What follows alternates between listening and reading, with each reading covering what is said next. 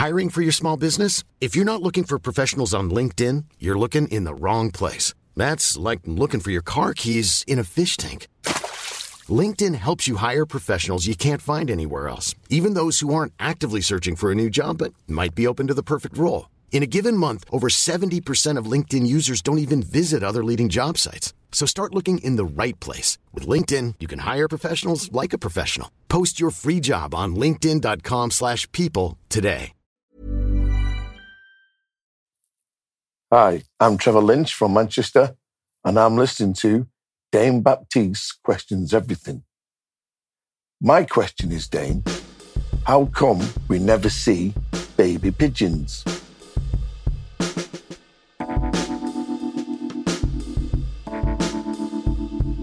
Hello, everybody, and welcome to Dane Baptiste Questions Everything, a podcast where myself, comedian, writer, and occasional actor Dane Baptiste, my producer friend Howard Cohen, aka The Hizzer, Hello.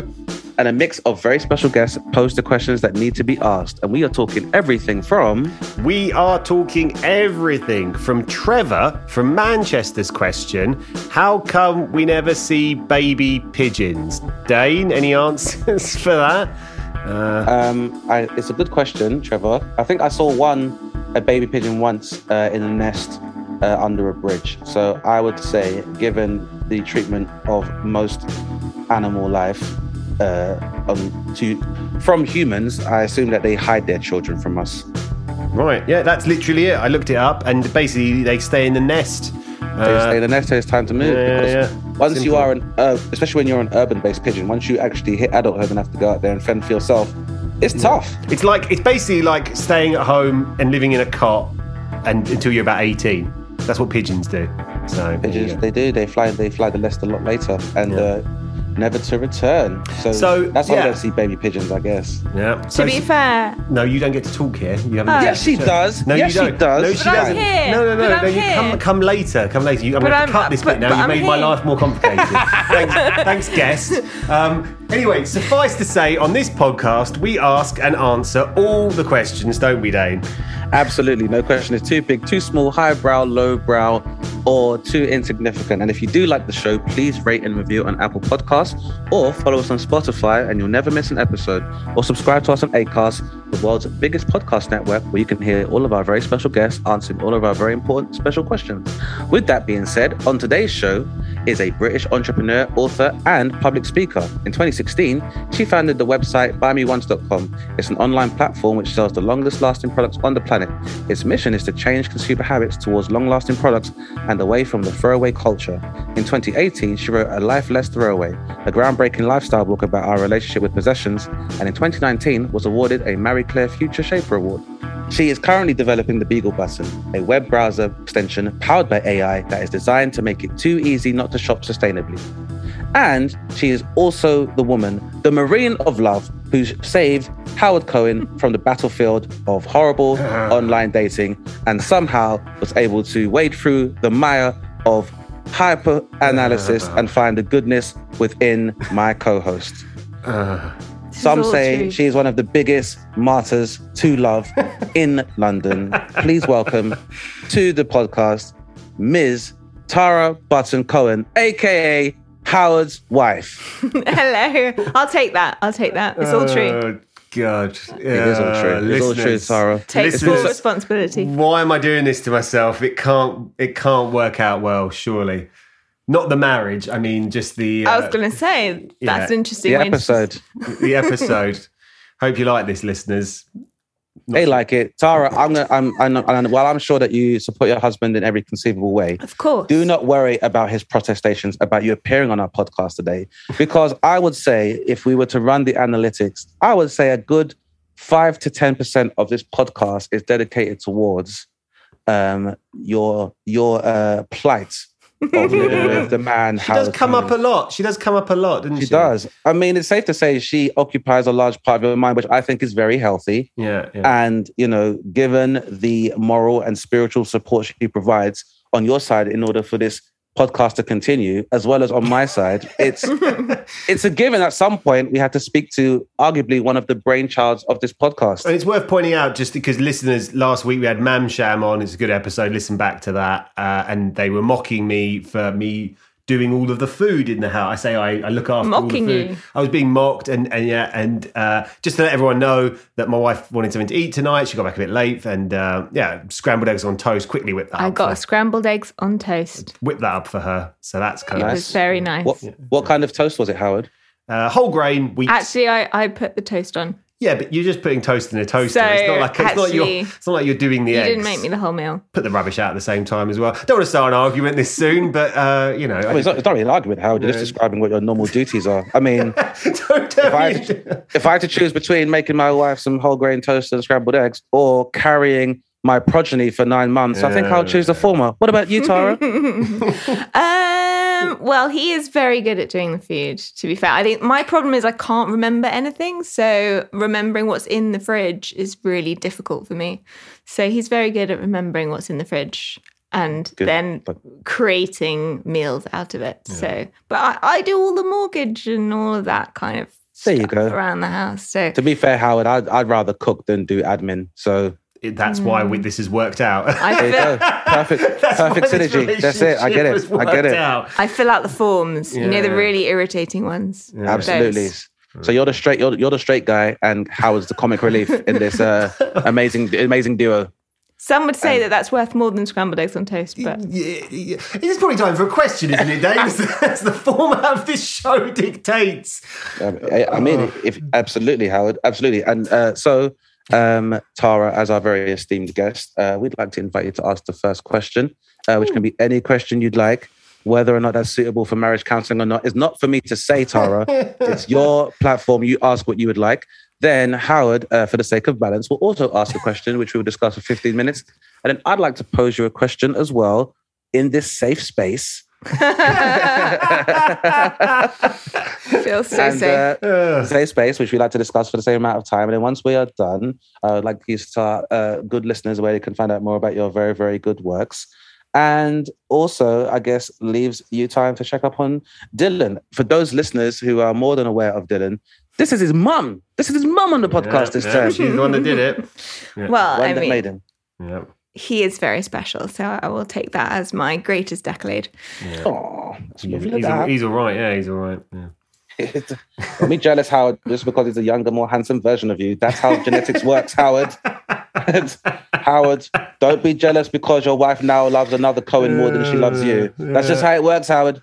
I, I do vomit less, is one thing. See? Marginally, exactly. marginally. More- yeah, marginally less. But don't worry, Howard. You don't have to publish for like another 20 years. yeah. So that's cool. right. 10 years. Come on in, Tara. What's your, what's your question? Right. Question. My question is, and actually I had a question, but then Howard said I couldn't have that oh, question God. because he had a question that was too similar. So you see how I'm already having to Don't give change them, my don't, questions. don't take them behind the curtain, Tara. Don't take them behind the, the listeners. it's all enjoy Wizard being. of Oz done here is just a little old man behind the curtain. If there was a curtain, Howard, if there is a curtain, Howard, we both know Tara picked it to make sure it matched the rest of the rest of the room's decor. So Beautiful curtains.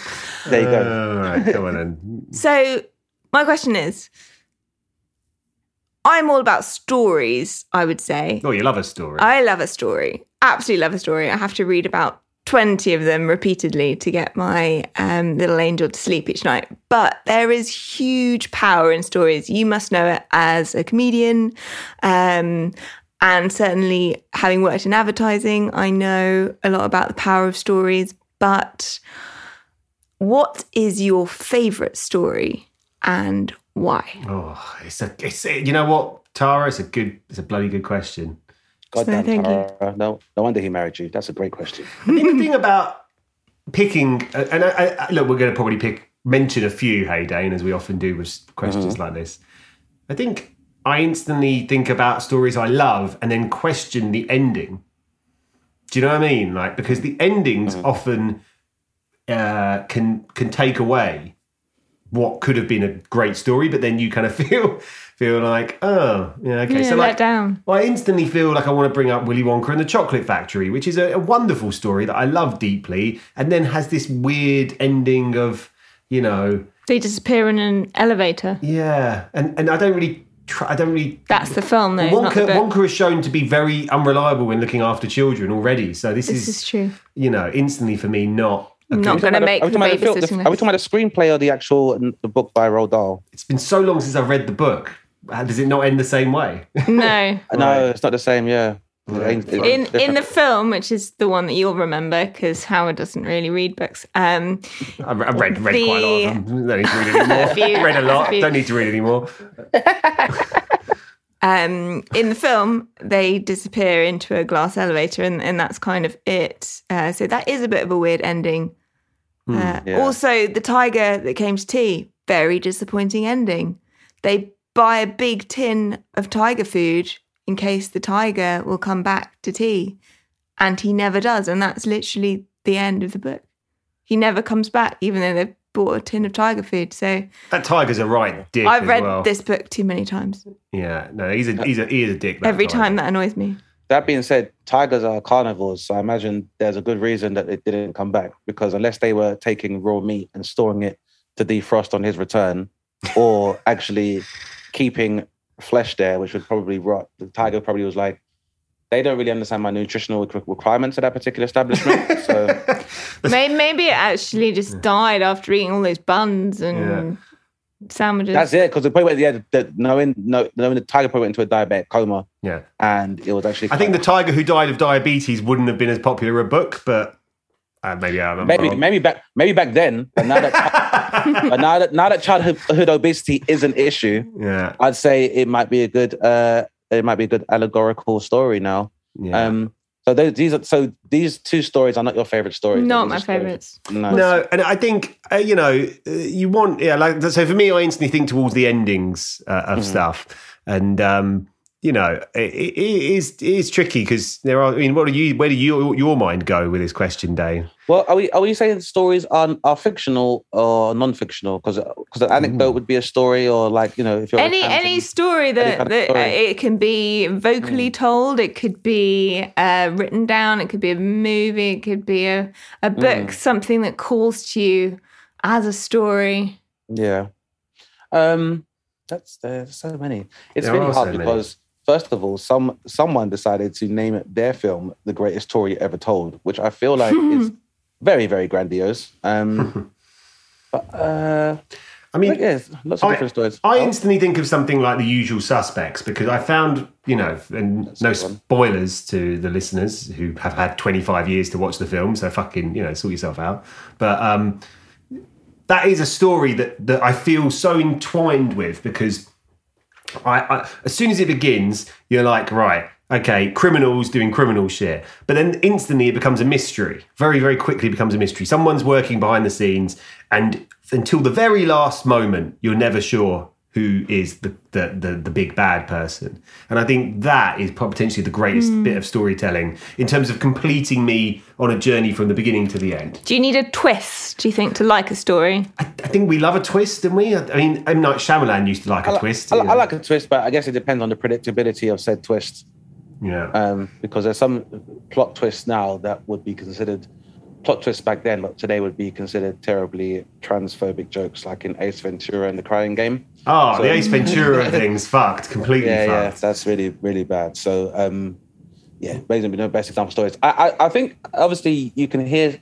I think story. A lot of stories start with very common themes, and that's why people en- engage with them a lot. And so, I'd say one of the greatest stories I heard or read would be Macbeth by Shakespeare, William Shakespeare. Oh, yeah. Because- And the reason for it is because I think that the uh, storyline for Macbeth is the foundation for most gangster films, where you have a almost a either a, a regent or a monarch or a leader in waiting who feels uh, underappreciated uh, and underrated by their superior. Then they are with the additional coercion of their partner usurp their leader only to in the end after enjoying the kind of fortune and the uh, pageantry and the perks of leadership becomes um, disillusioned about being a leader slash king and then themselves are uh, usurped in the equally bloody way that they realize power in the first place Yeah. if only there were more witches in gangster films, I might watch them. there, there- there probably are some but they uh, it's just um, they're not interpreted as such but i think yeah a lot of these films always have a kind of like foreshadowing I've got two. I've, I've, I've managed to come up with two. All right, guys. This is Two favourite stories. Two Okay. favourite stories. Go. I've gone for completely different stories. All right? Mm-hmm. Number one, uh, because I'm a big comedy fan. Um, the John Mulaney "What's Up, Pussycat" story uh, from the the, the the diner, which I'm sure you know pretty well, Dave. Yeah. I think that's just one of the great stories of. I of- do not know this story. I'm, I'm not going to do it because I will definitely not do it justice in Can any way. Can we get way. a brief synopsis, Howard? Maybe. I would say that our listeners should should should, should all go and look at what's You new can't Pussycat. tell me there's a story and then not tell it. Well, I'll play it to you later when the You know podcast what is I'm over. like I'll give you the plots. brief idea. Is that it's I'm basically a plot junkie, Dane. I hmm? have very few vices, but I am a plot junkie. okay. So the basic plot of this I am is too. Yeah, that's fine. Go ahead, Howard. the basic plot of this is that the comedian John Mulaney is in uh, a diner with a friend, Right. and they put they see what happens when they play "What's Up, What's New, Pussycat," uh, the Tom Jones song, twenty one times on a diner jukebox, Mm-hmm. and I just think it's one of the great pieces of comedy storytelling. You can imagine him telling you it.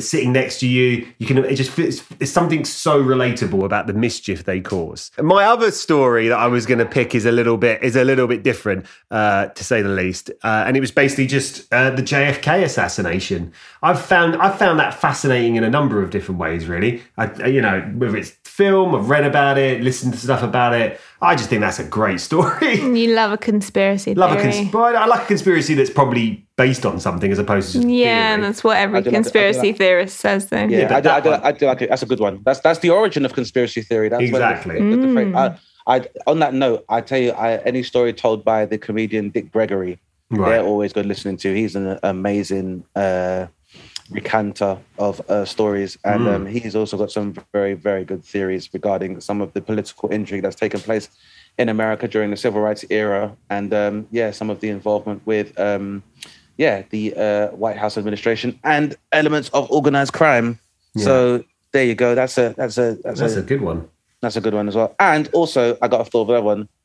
Stories are like Charlie Murphy's True Hollywood Stories from the Dave Chappelle Show. Yeah. Those are hilarious. Um, Yeah. So the main ones that stand out being uh, Rick James and also Basketball with Prince. So The uh, basketball with Prince one is amazing. It's so it's amazing, and the best part about it. So Tara, have you have you heard these stories? I have not. So I'll give you a quick overview of these stories. So uh, Charlie Murphy is uh, Eddie, Mur- uh, Eddie Murphy's blood brother, uh, blood cousin brother, um, and so when Eddie Murphy was beginning to realize his success in the eighties, uh, his brother would be his uh, part of his security detail as well, and is also a gifted actor and comedian himself, and was working on the Dave Chappelle show, and just ran casually were telling them stories over lunch, and they found them so funny that they made them into construction reconstructions and sketches. And the first one is about his first encounters with Rick James, the uh, rock star, um, which are very hilarious and led to the term "I'm Rick James, bitch" being coined in the Dave Chappelle show and becoming in one of Dave Chappelle's most memorable catchphrases. Definitely. And the second story is about uh, Prince and playing basketball with Prince. So uh, they meet Prince in a nightclub, Studio 54. Uh, he invites them back to an after party at his house and challenges Eddie Murphy and Charlie Murphy and their friends to a game of basketball. Now, Prince is with the new Power Generation, and I- I'm, I'm sure you can remember the aesthetic of the new Power Generation. Um, So they weren't exactly uh, well dressed for basketball, and so the idea was that it was going to be a pushover for Charlie Murphy and his friends. And it turns out that um, Prince is in fact an amazingly gifted basketball player. Nice. And proceeded to trounce all of them. And you know what happened afterwards? They went back in the house, and they had pancakes. Pancakes with Prince. Yeah, pancakes with Prince. How come you never make me pancakes? You're the one that makes the pancakes in this, This house. is true. I also make the pancakes. What kind of pancakes do you make, Tara? I have two flat different ones. types of pancakes. Both. Brit- British pan, the British pancake slash crepe, or do you go for American? Uh, No, no, no, no, no, no, no, no, no. Yeah, definitely the the crepe, um, lemon and sugar. What's wrong with sugar. American pancakes? Yeah, they're too fluffy. I don't know. There's something about them. But And that's why you're the cook, Howard. I cannot believe my age. I have to say, Tara, crepes. Tara Button Cohen. Yeah, You are now them. 99% perfect in my eyes. ouch. I'm gonna work through it. I'm gonna work through it. I'm gonna work through Um, it. No, but no one's perfect. It was my fault. It's just No, I feel it's, right it's- now. Tara, you, you asked the question. What story your, is your favourite then? Come on. Well, this is slightly like asking me to choose between uh, children. At the moment, You asked the question, didn't you? I- And you, and you only have one child, Tara. It's Yeah, very easy to choose exactly. Well, I mean, Howard technically, but mainly one. Just pick Harry Potter and be done with it. it's incredibly it's incredibly easy with Dylan because I call him my favorite one all the time. It must be quite shocking for uh, other parents who have more than one child, but I kind of go, "Hi, it's you, my favorite one," and he knows I'm talking about him. Um, so does Howard, clearly. yeah. yeah, I remember when that was me. Uh, yeah, bad luck. Um, so you can't see this, Dane, but we are facing a wall of books. Oh, yeah. You've seen it before. Which uh, I seem to remember you saying I didn't need all of, but um, well, if you got rid of the fucking books, then we wouldn't need bookshelves, would we? Keeping all these books you've already read. You've already read it. But I'm I'm obsessed with children's books. Uh, I did a master's in writing for children, um, and I write children's books uh, in my spare time to kind of keep myself sane. And there are so many amazing stories out there, but one of them that kind of sticks out, and I don't know whether you've read this, Dane. It it was turned into a film. Um, I'm a big fan of the Hunger Games Oh, yeah. oh, and and I've been rereading them uh, recently, and I think it's because of how much it kind of ref- reflects so much that's wrong about society, but in such an extreme way. You've got these all-powerful people at Mm-hmm. the Capitol who are No, it's a great it's a great world they've created and so accessible as well, right? Like people bought into those film series and book series so easily.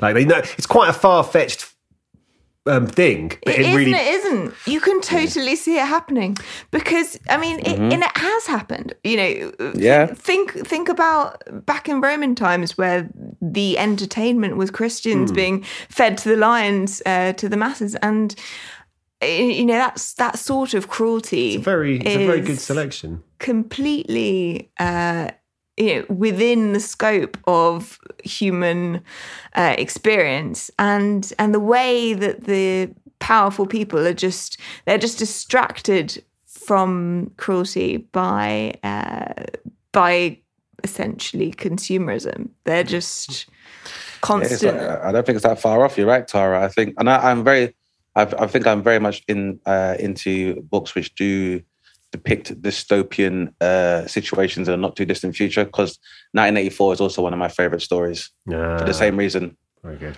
There are so many um, modern day parallels between what happens in the book and what we're dealing with now. So, like with the Hun- Hunger Games, it's kind of like hungry, poor, impoverished children engaging in urban violence in order to survive. It's not too far fetched a Yeah. concept now, especially in London. So Yeah, I it- dig it. It's a good answer to a good question, Tara. Well done. You've you've, you've succeeded in Thank being you, on this show. Um, I, th- I was going to say the death of Emmett Till is another one to chuck out as a good, as it's not necessarily a story that I love, but is a uh, a pretty incredible story.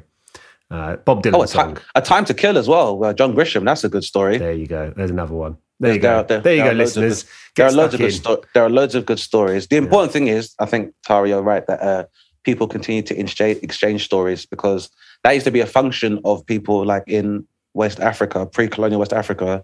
Griots were their task with just remembering stories about their culture and about their ancestors, Hmm. and their sole job is to pass those stories on uh, tra- transgenerationally to successive generations. Just so there's at, at a time when uh, I suppose. Um, Well, it was- culture was exclusively verbal and you know would have predated you know being able to write down materials and literature so i think Yeah. stories are important it's a good question and Native American culture, actually, their entire moral system were often based on on stories and linked to the landscape.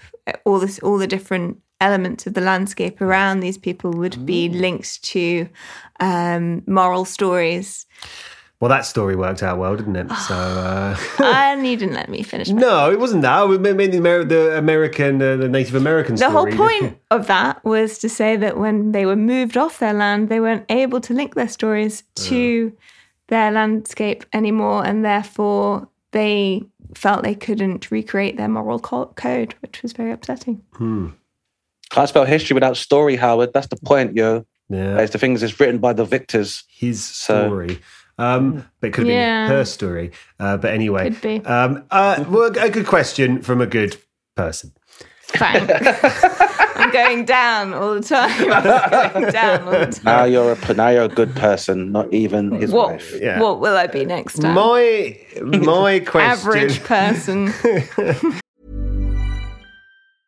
Ready to pop the question? The jewelers at BlueNile.com have got sparkle down to a science with beautiful lab grown diamonds worthy of your most brilliant moments. Their lab grown diamonds are independently graded and guaranteed identical to natural diamonds, and they're ready to ship to your door. Go to BlueNile.com and use promo code LISTEN to get $50 off your purchase of $500 or more. That's code LISTEN at BlueNile.com for $50 off. BlueNile.com code LISTEN. Hiring for your small business? If you're not looking for professionals on LinkedIn, you're looking in the wrong place. That's like looking for your car keys in a fish tank.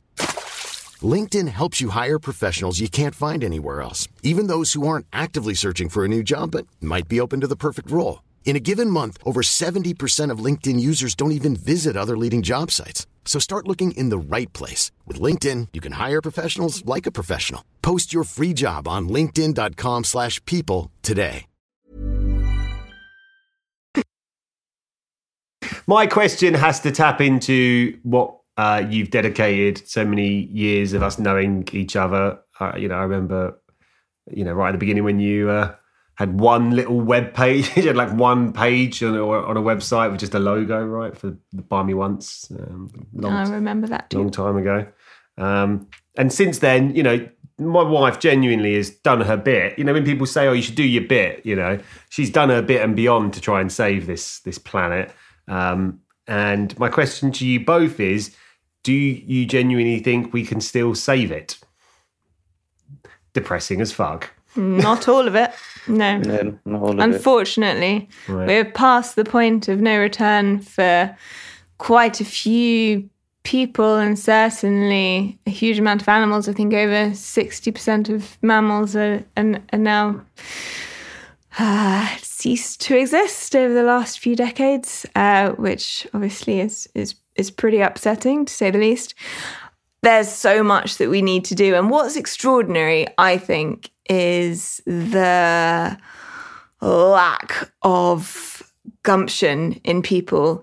If there was an outside force, for example, it, say there was an alien invasion, they were coming down, they were hmm. wiping out 60% of our animals, they were causing tidal waves and tornadoes and 50 degree summers. Say this was happening from an external source. You imagine how the world Oh, would we'd love it. We'd love to fucking kill those aliens. well, exactly. Why aren't we gathering our weapons and coming up with some sort of battle plan? It's Uh, Dane, ridiculous. any any any answers? I mean, I think it's I think it's a good question. I think the, a large reason is that our military-industrial complex and the uh, source by which these weapons we would use to uh, tackle these ecologically destructive aliens is also powered by our own ecological destruction. Because you know, war machines require fuel and stuff. Uh, so I, I'm sure a large part of the damage we see to the planet is a result of our um, our com- our propensity to combat, maybe. Um, but I'd say um, I, I think you're right, Tara. I think there is some parts of the world that's salvageable, but at the same time, unfortunately, in many respects, we are past the brink, and so maybe there is. Maybe it's not really about preservation now. It's maybe about damage limitation, and uh, that's what we need to focus on. Um, I, like yourself, would love for there to be a lot more of a focus on it and more gumption. Do you think if because I was, I was gonna say if people knew the severity of the problem, they obviously do and are still able to use cognitive dissonance to ignore it. But if there was money wasn't an object and everybody was like, okay, cool, we are all now going to work towards preserving what we can of this planet and its various ecosystems, bios, etc. Where do you think uh, the most attention would be required if it could be like a unified effort? Well, it's all about looking at what we're what where the most damage is coming from, and so you know clearly the the climate change is is the bit the biggest one. So it's about cutting emissions, and that's actually those are the weapons that we have. It's mm-hmm. Stop eating meat, stop flying, uh, change your energy provider. Incredibly easy. Go to Big Clean Switch right now. It'll be cheaper. Um, and uh, stop buying crap, which is you, where I come th- in. So when you when you say stop buying crap, I think that's a good point. In terms of um, crap, would we? Let's say you're in, you're in charge, and I. Mm. So for mm. example, based on what you say, Tara, like I'm like yourself. Sometimes I walk down like Oxford Street, and I'll see like you know just small independent vendors, and they'll sell things like you know there'll be bouncing balls that like glow in the dark, and there'll be little mm. toys, and instruments for kids, and and I think I think my God, that's going to be thrown away in less than a month. Yeah. Would you? That stop buying that. Stop buying that. I, I, mean, I'm with you, but I mean, do you think there should be punitive measures for people that continue to man- manufacture this kind of thing? Because I think obviously people think about you know plastic in the form of like packaging and you know foodstuffs, but it's like for me, it's like the small bar packaging where it's like the additional packaging that goes into when you buy uh, accessories or buy clothing from haute couture or you buy uh, you know from high end stores or even like I said the little toys here and there or you know would would we need more punitive measures for people that still maybe use more than they need to in order to realize their produce, or is there needs to be like a because one of the ideas I think I'd spoken to how we Howard and I have spoken about was like when it comes to consumables, charging people for a subscription rather than charging them for each individual product. So let's say you had a subscription to Unilever. Hmm. So instead of you going to buy individual jars of like Dolmio or like aftershave or and you know various other consumer products, you have a subscription where you can return with your own receptacles and containers and maybe fill up of that product. Would that make more sense? Or does it need to be, or does the production of these things need to be reduced in its entirety for us to save the planet? Well, yeah, cir- circular packaging is definitely one thing that, that can help. And there are companies who are working hard on that. What I would say is products need to start reflecting the damage they do to the world. And they don't at the moment you know something might cost 50p but actually the damage that it's that it's doing is absolutely massive. So if it reflected that there should be some sort of kind of carbon tax on on products that makes you kind of think twice about buying some piece of meaningless rubbish. Well it's like the whole thing with uh, uh, soft drinks right? Like that extra tax is gradually going to go up higher and higher on soft drinks that are full of sugar right and gradually people will just stop buying it. I think. Well, you think so, Hal, but that's a, you bring up a good point because I think part of the answer to the question, Tara, is like when we when Howard says like, is the world is can we still save this world? I feel like if we still live in a world where capitalism requires the exploitation of resources for people to realize capital gain, is that ever going to be possible? Because mm. I think that's a big part of it is that, you know, whereas like we all know that fructose and cornstarch is, is damaging to everybody. It's not a naturally occurring sugar and causes diabetes, childhood obesity. But so, but rather than say you shouldn't have it and make it a controlled substance, it's just taxed so that people can still ingest it, but there's some the government makes money from it. Mm-hmm. So it, it seems like it's gonna be very hard for this kind of thing to like you know be remedied if there's money to be made. So, uh, but my question is: Does part of the problem involve the fact that people are massively financially incentivized to continue to exploit resources. Like if you are from a, you know, whether it's Primark or a company, any kind of, you know, textile manufacturer, like they, these companies, they they burn their clothes, they they burn surplus stock. Like it's absolutely hideous. I actually started a petition to get um, to tax Amazon, uh, particularly to stop burning all the stock that they uh, currently burning. I think it's about 130,000 products uh, a, a week they're destroying. And these are perfectly good products that people need. And because it costs them money to store on their shelves and they're not selling them fast enough they destroy them. It's absolutely hideous. I think that what we need to do. And part of what I'm trying to do is to make it easier to do the right thing. And so that's what Buy Me Once and Beagle are all, all, all about. So Buy Me Once is all about getting people to buy one thing rather than the same shoddy thing over and over again. Uh-huh. And slightly complicated business model, I might let you know, but uh...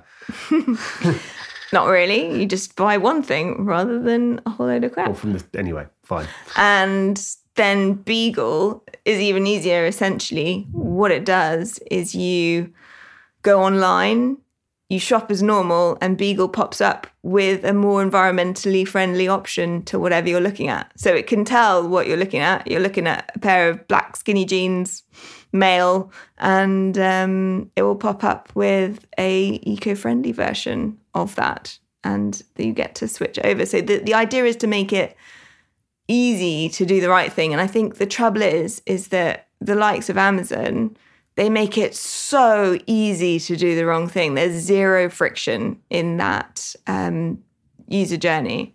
So you know, if you if you want something, you know that it's two clicks away, and therefore, uh, so so it's part of the key uh, to have conscientiousness over convenience.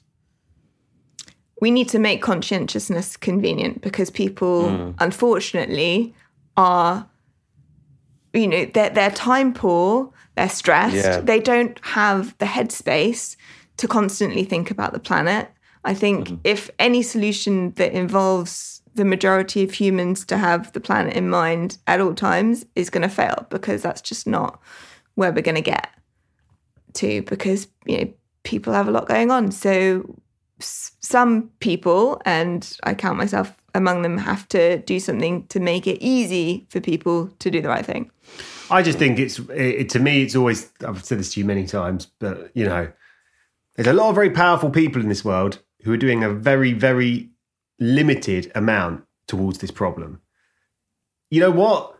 Some of them we've had on this show. mm, you know what I mean? Like I don't disrespect people for saying that. I'm just pointing out that if you have this huge, le- you know, leverage of all of people, then you you know you've got to like football. You know, football can do a ton for good. I saw the other day they were doing uh, the the Chelsea Spurs game was the first carbon net game in the Premiership.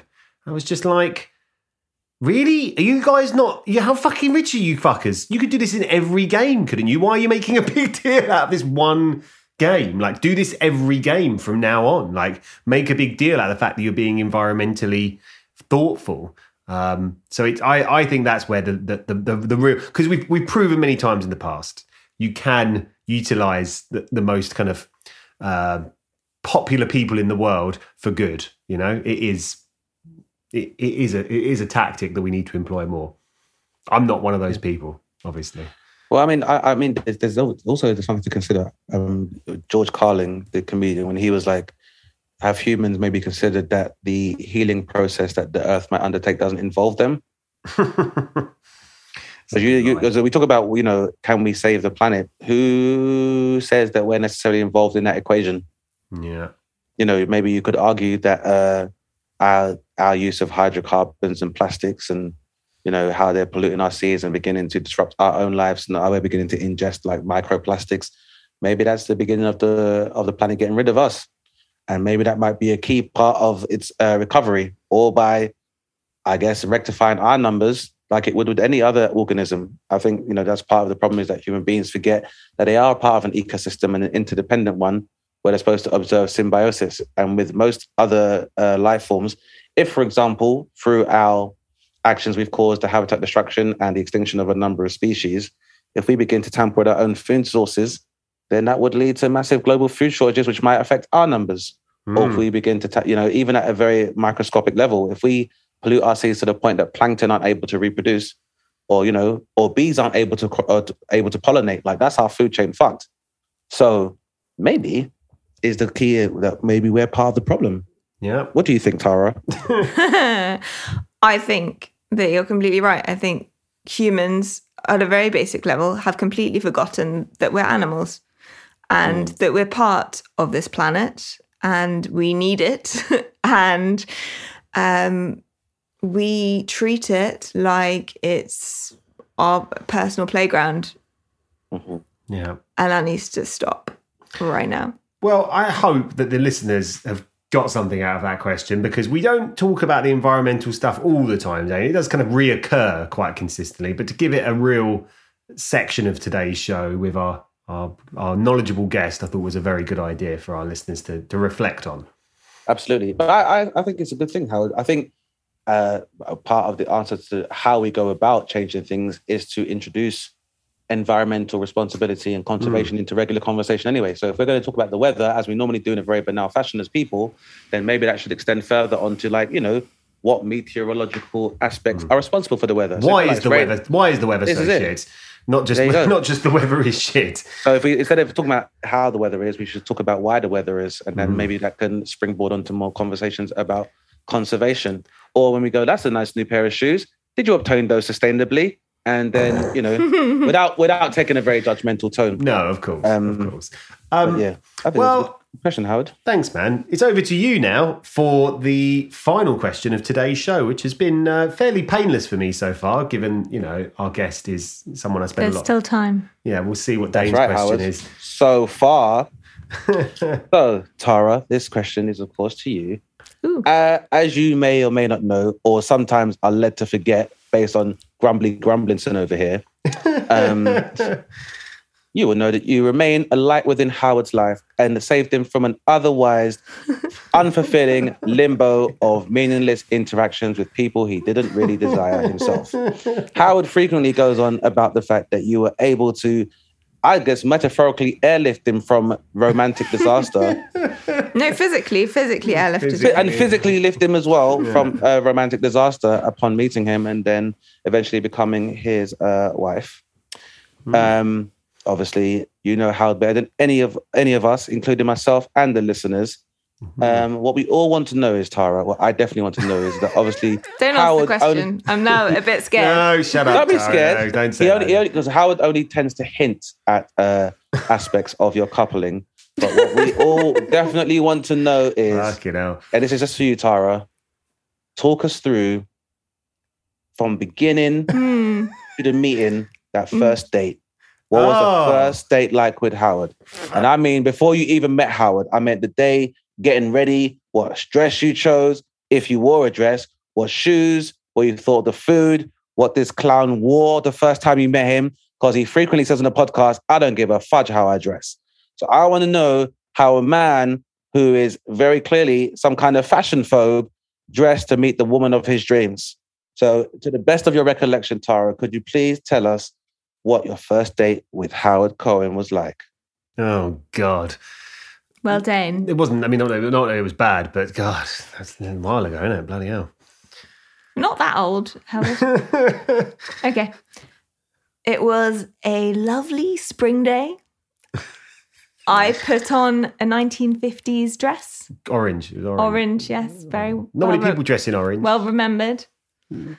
Uh, yeah, not many people do dress in orange. Yeah, yeah, brave move. Some people, some people spray themselves orange prior to a date. But Tara I went a different not. route. I did not. Yeah, Tara went a different route. I turned up outside Liberty's, which is in central London. Lovely Mm. Tudor style shop.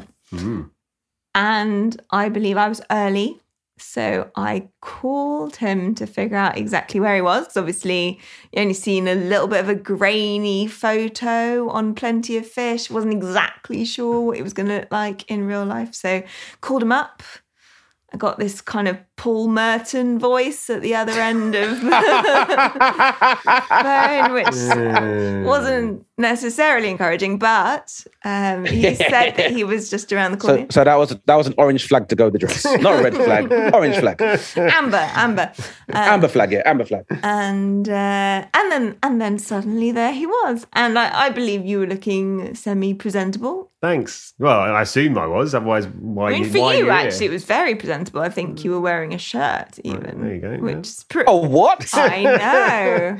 You own a shirt, I Howard? think I'd been at some kind of job that required me to do it uh, that day, so that's part of the reason. But also because of you, I guess, to try and uh, to woo you with the shirt. He almost didn't turn up because apparently the woman that he'd gone out with the night before was so dreadful. Yeah, she was, That yeah. he was thinking about giving up completely. Apparently, she wanted to make a tree.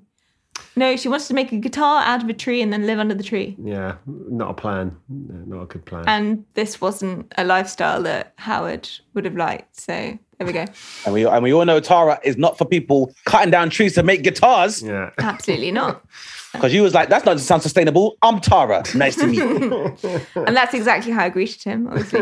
nice. and uh, he didn't really have a he didn't have a plan. We just kind of walked Well, I was like- I was- Carnaby Street, and I was a little bit disappointed Yeah, by but the reason there wasn't a plan is because I had a very bad date the night before. I wasn't sure we were going to have this day. I didn't know that. And, you know, I didn't really think it through. It was- No, you didn't. Maybe not. that was for the best. So yeah, that that was a little bit kind of disappointing. He he kind of we kind of meandered through Carnaby Street and uh, doing that kind of shruggy thing you do. It's just like, oh, should, should we get something to eat? Oh, let's have a drink. Uh. And uh, we we passed some it was Lebanese something like that. Like a Lebanese bar. yeah, really not my kind of place. Not there anymore. Uh, it's long gone. What a shame. And Jesus Christ. uh, we ordered a couple. It of, wasn't very good, Howard. Yeah, fine. fine. And, and I was thinking, you know, he, he- yeah, I, I was I was kind of drawn to him at this point. Yeah, this kind of scruffy glasses Harry Potter thing going on. Ah, now I see. Yeah. yeah. You're hoping to go home and Horcrux with this little Harry Potter. indeed, indeed. And I think the first thing he said to me was, uh, We got into the place. we got into the place. He's like, I have to wash my hands. I have OCD. I was like, interesting. I said I'd been on public transport as well. You know. You did say that as well. So I was sat there while he went off to wash his hands, and I was like, hmm. He could have just said, I need the bathroom and then gone and washed his hands. But instead, he said, I need to wash my hands. I have OCD. So actually, this man is pathologically honest. Yeah. And at that point, I was like, brilliant. Compared with The- the quite a lot of the, Yeah. uh, the male wretches, race, yeah. actually, I will take the uh, the OCD. I will lower washing. my standards just for this one quality this man The possesses. truth is important to me. The truth is This, am- important. this amber flag is starting to look a little vermilion now. Mm. All right. Yeah. And then we and then we bonded over a dislike of fish Yeah, and yeah. a passion for Bob Dylan, which is the one um, song artist I do remember the name of. Yeah. And Oh, and so then, and then at that point, you went, I like Bob Dylan too. And then Howard said, Green flag. Actually, no, no, incorrect, incorrect. He was he was sitting on the other side of the table, going, No, he wasn't, girl. "Mm." No, and then I went to the bathroom and I put my hair down, which had been up Oh, yeah. the entire time. And you were like, actually, she's not bad. no, you did it in front of me, I think. You did it. No, no, no, no. I went to the bathroom. Oh, nice tactic. Nice tactic, Tara. I'm just a simple girl with a 1950 jet that likes Bob Dylan. And he said, Oh, my, be still my beating heart. Or do I need to take some medication for my beating heart? And then we strolled back through Carnaby Street, Yeah. and he was the gentleman, and he walked me back to my bicycle. yeah. And at this point, I'm kind of thinking, this has gone well. You know, we hate fish. We like Bob Dylan. He looks like Harry Potter. What more could I ask for for a first date? and uh, I was expecting him to try and kiss me, but he didn't. And you know, and you know oh, why? no. Because it's Howard and he has to wash his hands because he has OCD as soon as he gets to the bar. That's why. Why, did, why, why- didn't why? why? didn't you kiss me, Howard? You know why? I want. I don't know I want why. to hear you say it. I want to hear you say it, Howard. Because there was a group of men by her bike.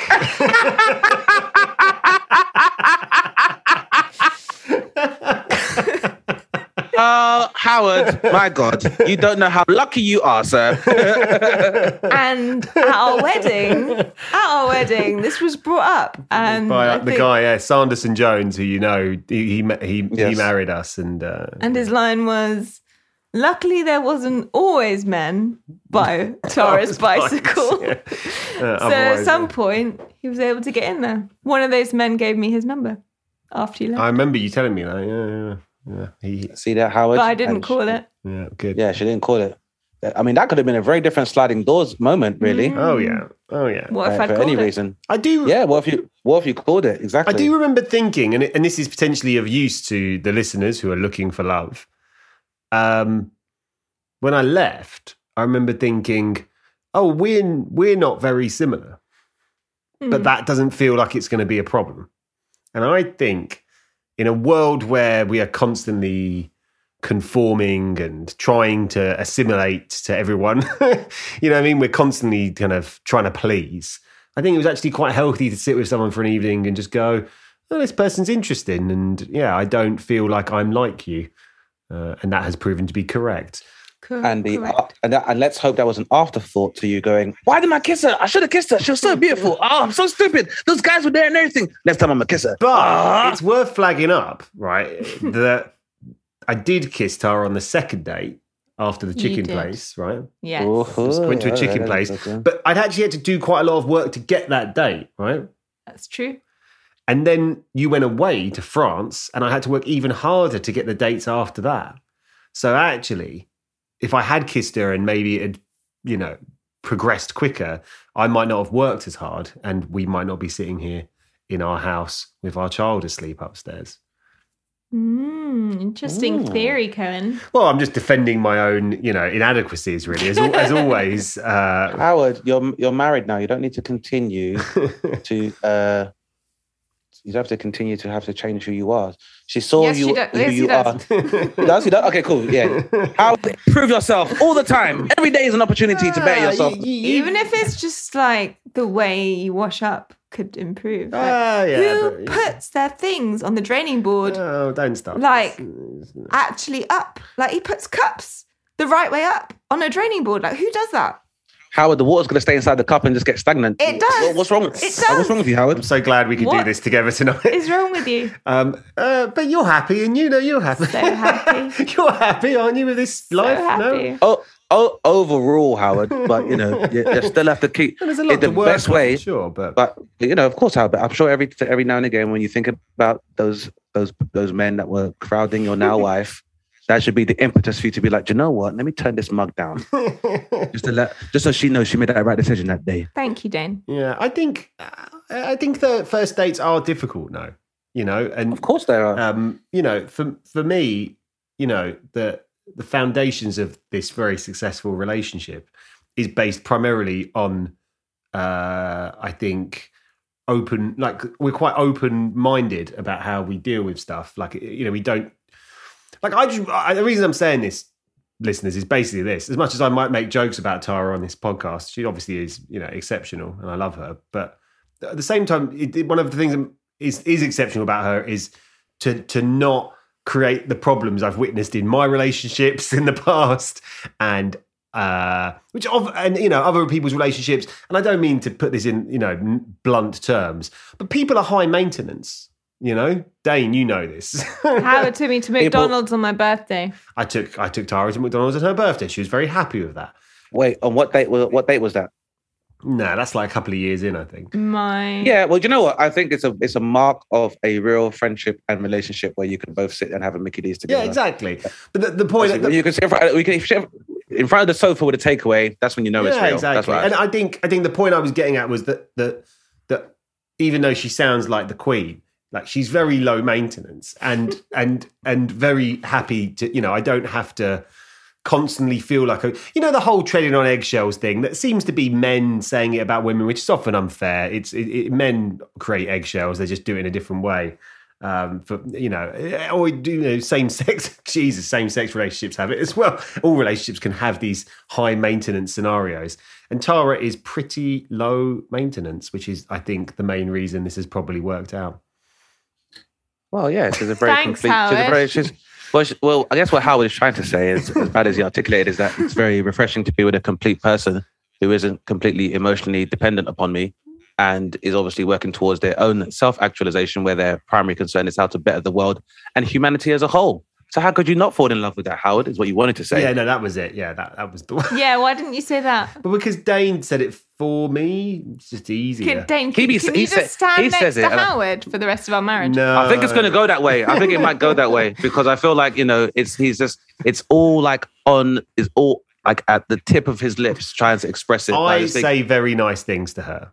I say, I don't doubt. I don't I doubt say- that, Howard. I, do. yeah, I do. I just, and I just think writes them on post-it notes sometimes. There you go. That's that's cool. As long as you get, but that's the main thing. I think it, it, you know, love should be a freeing exercise. So if you do normally feel repressed in expressing yourself, there should be that one person they are very comfortable doing that. I would say one thing about it, no, and, and, and before we wrap up, is to, is to point out that the that no matter who you know what your relationship is, once you make one of these fucking little people, you got to learn that relationship again.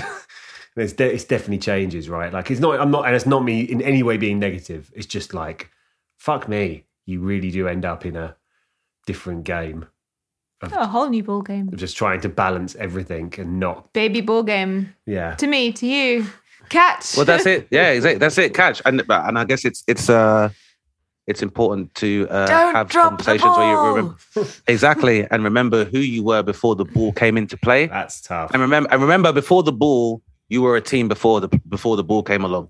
I think that's important. And sometimes it's important to have a team talk to go over tactics, uh, to discuss issues if someone feels that they're not holding up the team and stuff as Yeah, well. Yeah. But um, I mean, yeah, I think it's been. I think it's cool, man. I think Howard, if anything, it's you know, as much as you talk about and gush over Bob Dylan, to be able to find a woman who has almost little to no interest in music apart from one of the one people you idolize, to the point whereby you were able to name your first son, Yeah. and you know, Yeah. It's through pretty. through Tara, through Tara's love, you've been able to rekindle a paternal uh, relationship with your son, Yeah. which His you know, first choice father- was Bob, by the way.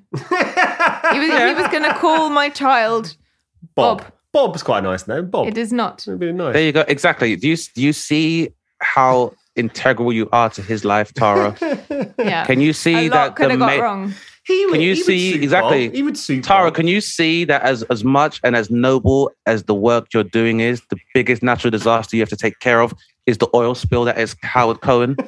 We're going to need a bigger mop.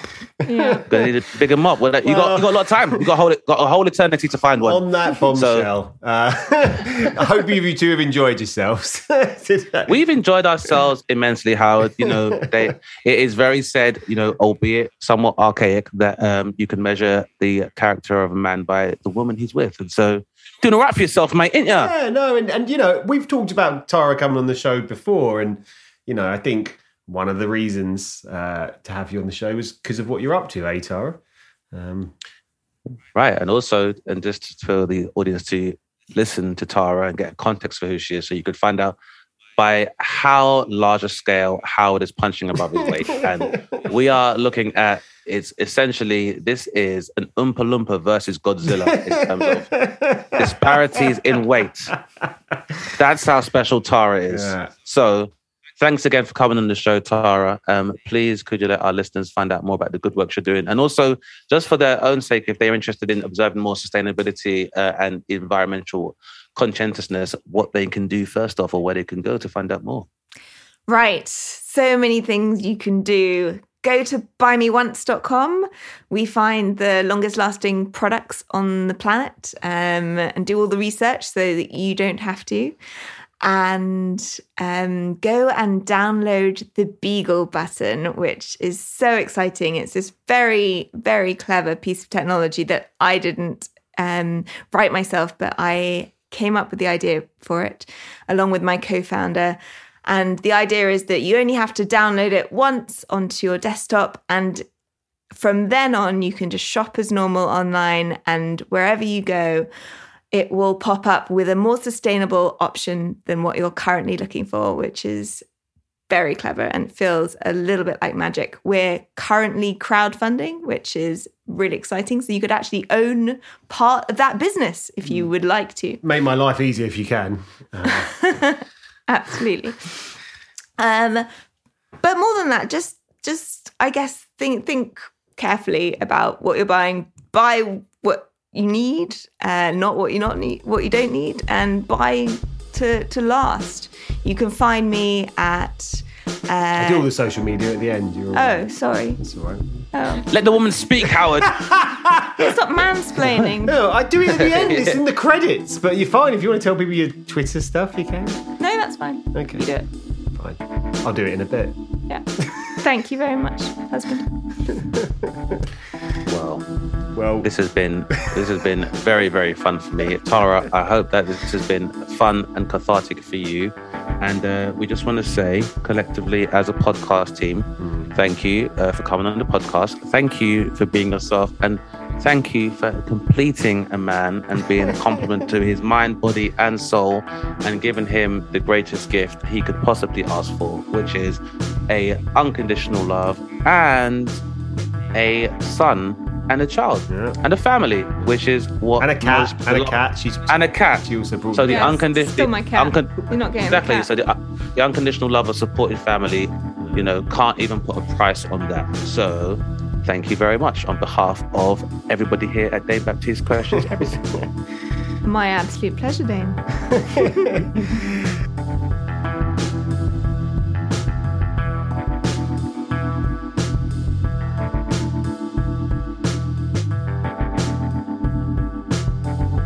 You've been listening to Dane Baptiste Questions Everything, hosted by Dane Baptiste. For more from Dane, go to danebaptiste.co.uk or follow him on Twitter at DaneBapTweets or Instagram at DaneSnapTweets. Our guest was my wife, Tara Button. You can follow her on Twitter and Instagram at Tara Button. The show is produced by me, Howard Cohen. Follow me on Twitter and Instagram at the Howard Cohen. The show is mixed and mastered by Audio Culture. You can follow Audio Culture on Instagram at We Are Audio Culture. Please rate and review the show on Apple Podcasts or wherever you listen to us. You can find us on Twitter and Instagram at DBQE Podcast. Thanks to Polly, Gelly, and the ACAST team for all their support. Thanks for listening, guys, and remember question everything.